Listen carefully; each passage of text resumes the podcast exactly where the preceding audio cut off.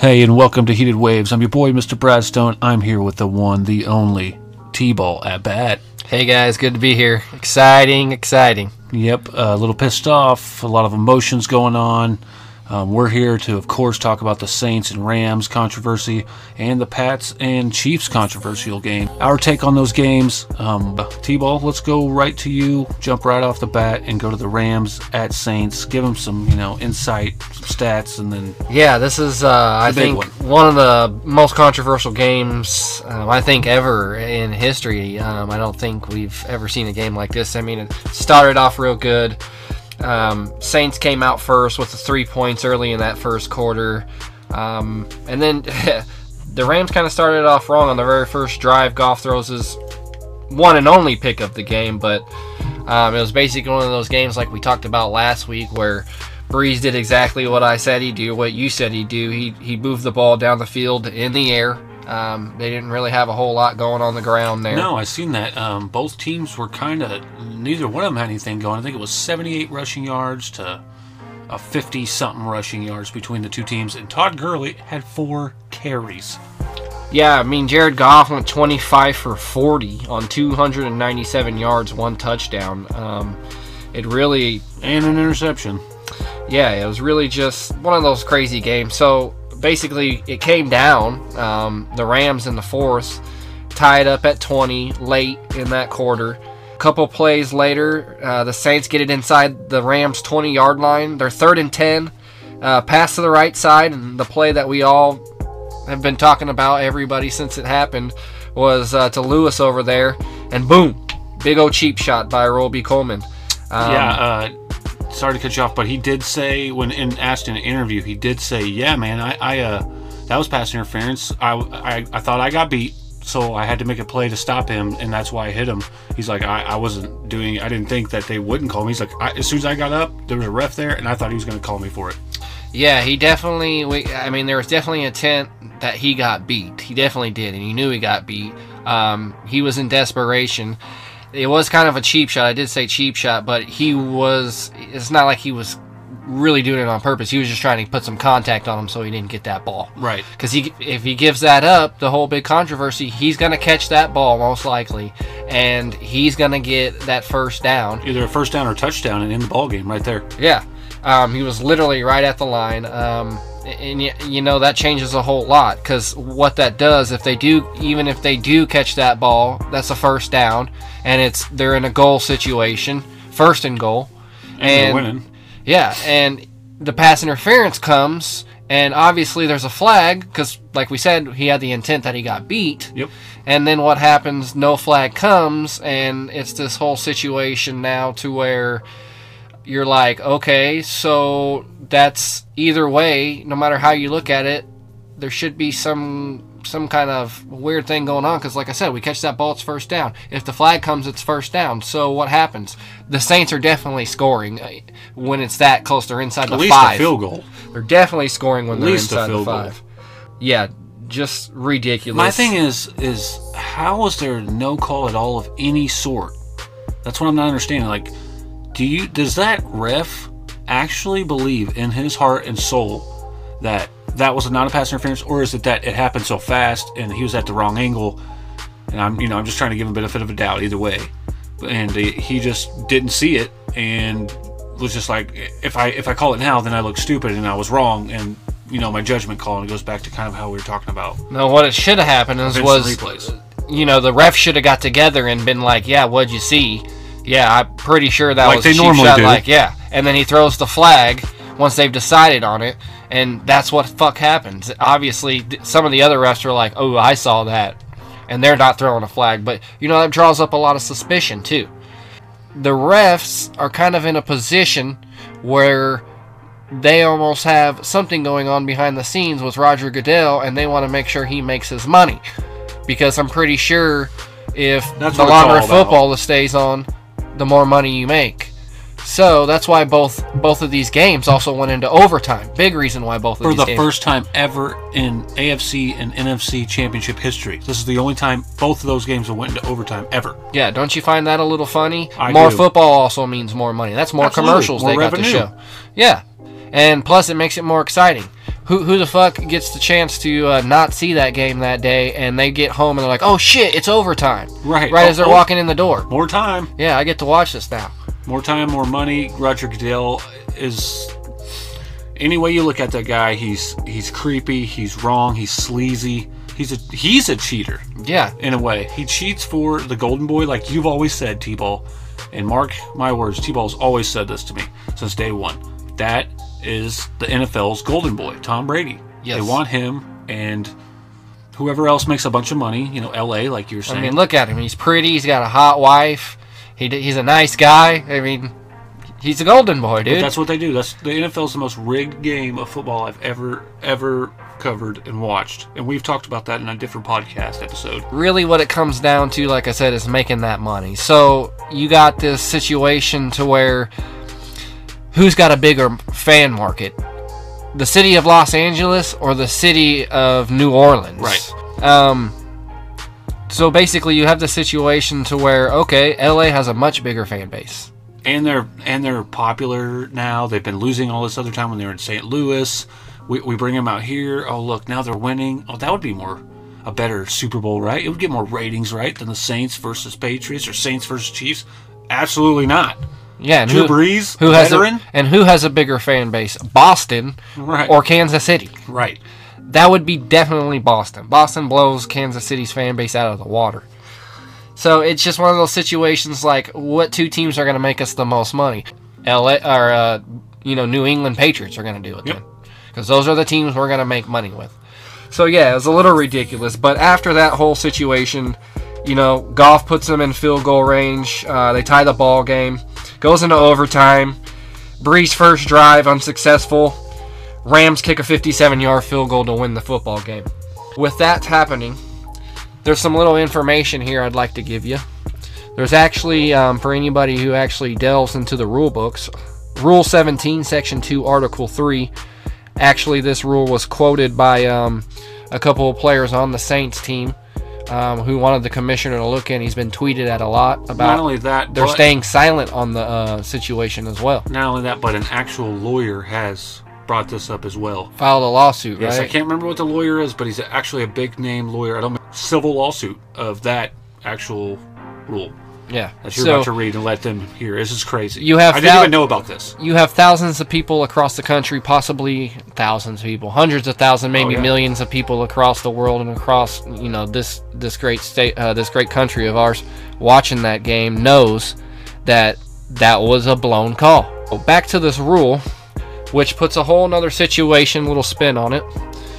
So the rule 17, section 2, article 3 reads: the commissioner power, the commissioner's powers under this section 2 include the imposition of monetary fines and draft choice forfeitures, suspensions of persons involved in unfair acts, and if appropriate, the reversal of a game's result or the rescheduling of a game, either from the beginning or from the point at which the extraordinary act occurred. Which means everybody knows that's a blown call. Right. I'm pretty sure you can make that decision upstairs as well. So, if this rule is in play, why is this rule not being exercised? And then you have Article 1, which states the Commissioner has the sole authority to investigate and take appropriate disciplinary and or corrective measures if any club action, non-participant interference, or calamity occurs in an NFL game which he deems so extraordinarily unfair or outside the accepted tactics encountered in pro football that such actions has a major effect on the result of the game. Isn't that exactly what happened? That's exactly in both of these rules here. That's exactly what happened. And why are you keeping it silent? And why are we not seeing, you know, something being said to where, I mean, come on. I'm not saying you ha- let's fucking do it. It has to be done, but If this is going to keep happening, something like this needs to come into effect. Obviously, the rule has been there because this has already happened. and this That- is going to go what happens with rules. This is going to go down in history if they let this stand. This is going to go down in history as one of the dirtiest playoff games, no calls ever in football history, really. just, just so, and I, At the most important time of the game, and the most cruel, crucial, Crucial. moment of most of those players' lives. because it, it obviously cost the Saints the game. listen to this. This is the Rams' return to the Super Bowl since 2001 with that memorable game against the fucking Titans. That Oh and- yeah, yeah, yeah. Uh huh. I mean, that's the last time they were there. It's 2001. So I mean, that's that's big for the Rams, but the Rams just did not earn this game. The Rams defense was not as good as it should have been. Um, the run game or the run defense was amazing. They could not do nothing with Mark Ingram or you know Kamara at all running the ball. But Kamara led the team in receiving yards, of course, which kind of blew me away over Yeah. Mike Thomas. They kind of shut Mike Thomas down. But You know what was kind of crazy? I mean, Drew Brees was 26 for 40. Um, I mean, with two touchdowns, it was kind of surprising that they even held him to that low of amount of completions. I mean, that's really what, like a 60% completion rating there? eh, it's a little over. Yeah, so it's not the regular 74.4 that I thought it would be. I mean, I said, you know, you got to watch a guy that throws basically 75% of his passes, and they held him to mid 60s. Yeah, Um, he had a pick, um, but yeah, Mark Ingram and you know Alvin, especially Alvin Kamara, he was putting in a lot of work there. Had a hundred, um, maybe 120 total yards yeah, from like scrimmage. 80 receiving yards. Like I said, he led the team there. Yeah, he actually had 96 How on har- 11 receptions. But how heartbreaking is this for not only Saints fans? Because I can't even imagine. oh, Wait, didn't did you talk tell them about the petition that was signed? How many signatures there were for this already? Yeah, as of two days ago, there was a petition signed that had over 600,000 signatures to basically get the um, That rule instated to get it going. Yeah, to basically maybe sway the NFL to um, you know change their minds and make them replay the game. Because again, like we said, you know, it's this game is going to be remembered for generations to come. You're going to hear our our grandkids talking about, oh, did you know back in the Super Bowl uh, or back in the uh, NFC AFC Championship, both teams went or both teams just so happened to go to overtime, and then the Rams Saints game, that guy takes that cheap shot on that Saints receiver, which should have been def- not only defenseless Right. receiver. Targeting. It should have been a helmet to helmet and a pass interference. Right. Three possible flags that should have been called. And no, that's see, That's going to be how that game's going to go down. It has to be rigged in a way, and you guys can sit there at home and laugh about us talking about this rigged stuff, but you really need to dig into the whole rigged NFL things, and you'll see a lot of this stuff. But what I'm going towards is the fact that what you just said, there should have been three or four penalties, and not one of these, what, six refs that are out there seen this or any of this? So you're telling me six blind mice are out there right now running around, you know, refing a game, and none of them made this call. None of them did that. And you're telling me there's no possible reason that this could be rigged at all. There's no way somebody, you know, paid somebody or whatever it was to get this one to go this way. Maybe Roger Goodell straight came down there and was like, hey, if you guys don't fucking sway this game towards them, and I don't care what time of the game it is, just do it, you're fucking gone. Yeah. I mean, you know, a lot of people are going to also, I mean, that's a, definitely a good point, and that seems like a logical answer, but you're going to have a lot of people out there that going to go, well, why wasn't uh, New Orleans able to put up an extra touchdown or an extra field goal in that second quarter when the Rams put up 10 um, to make it a three point ball game going into halftime? Um, you know, you got NV, a guy like MVP status and Drew Brees. Um, you know, he's got to put on the board every opportunity. What if the NFL actually does listen? And I mean, since that's a rule, don't you kind of have to live by your rules? You can't just break your rules, right, Roger Goodell? You have to overturn this and let them resume from whatever it was, like a minute and a half left in this game. What if they did? Well, it's What not. if they did? It's not so much that he has to. It's a so much he has the power to do let's so. get It's whether or not he he does or That's doesn't. true, true. But I'm saying, what happens? Wouldn't that be fucking nuts, though, if they did? Oh, if he's like, you know what? Okay. Because he's receiving death threats and Oh yeah. They got millions and millions upon signatures to do this. I mean, they got lawyers involved in this shit. You know, The whole country and they end up getting dude. him scared into it and to do it. And they and and what happened? What do we always say in sports? The ball never lies, right? And what if the Saints go out there and just whoop that ass and take that win? And it's like, see, they fucking should be in the Super Bowl, just like that. Just proves right there because the ball never lies. well, you can also make another case that going into overtime is technically 0-0. Right. and then you know the New Orleans Saints come out and on their first drive they're unable to put anything together.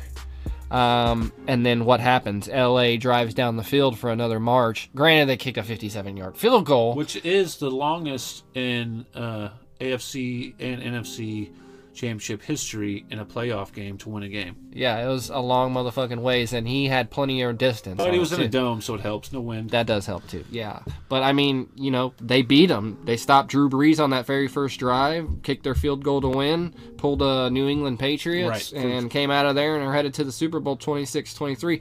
Congratulations to the Rams, though. I mean, you got to give it up to them. They they got the better of them in overtime, and now we're gonna see if they're good enough to be the team that shuts down the New England Patriots. I sure hope so. Let's give one positive thing to Drew Brees here out of all this because to me, he's the one that's suffering the most from all this more than anybody because he does all the work for that team. Oh, if he's he not did. There, oh. then Oh. there's no offense. It's the stat I was going to throw out. Drew Brees has now thrown a touchdown pass to 15 different players this season and slash playoffs, which is the most in NFL history. Different guys That's pretty on amazing. your roster caught a touchdown pass from Drew Brees. Only player to ever do it in history. They throw the ball a lot. So, I mean, uh, He is great though. You can't discredit the Rams too much. no, absolutely not. They fought their heart out. They Jared Goff, I didn't think he was that good to stay hand in hand with Drew Brees offensively, but it does help when you have a really good fucking talented secondary defense and all that good stuff to help you. you know, yeah, I keep think them- Cooks had like 107 yards. Yeah, hold you, you know, their offense down so Jared Goff can look a little better. Because I'm just not sold on Jared Goff. I'm really not. I think it's because of Todd Gurley there. What if he beats Tom Brady? if he beats Tom Brady, then yeah, but not if his defense beats Tom Brady. Oh, okay. because that's what's been happening all year long. That defense has held teams to a few points, except for that Chiefs game, of course. That was just ridiculous. Yeah. That was one of the few games. But uh, if he does it, if he goes out there and just lights them up, which anybody can, it's football, it's sports. Yeah. That's, that's a possibility. Then yes, I think he's a good quarterback. I'll, I'll, I'll give it hands down. He's a good quarterback, and I don't care if it's after one game, and it's Super Bowl or whatever game it is. If you come out and you can beat Tom Brady in the biggest game ever, then yeah, you're good to me. Yeah, yeah, you're good to if it- me. I don't care if it's one game, Plus, Mister. I'm a fan You know who. yeah. So that's us for Heated Waves. Uh, I'm your boy, Mr. Bradstone. I'm your boy T-Ball.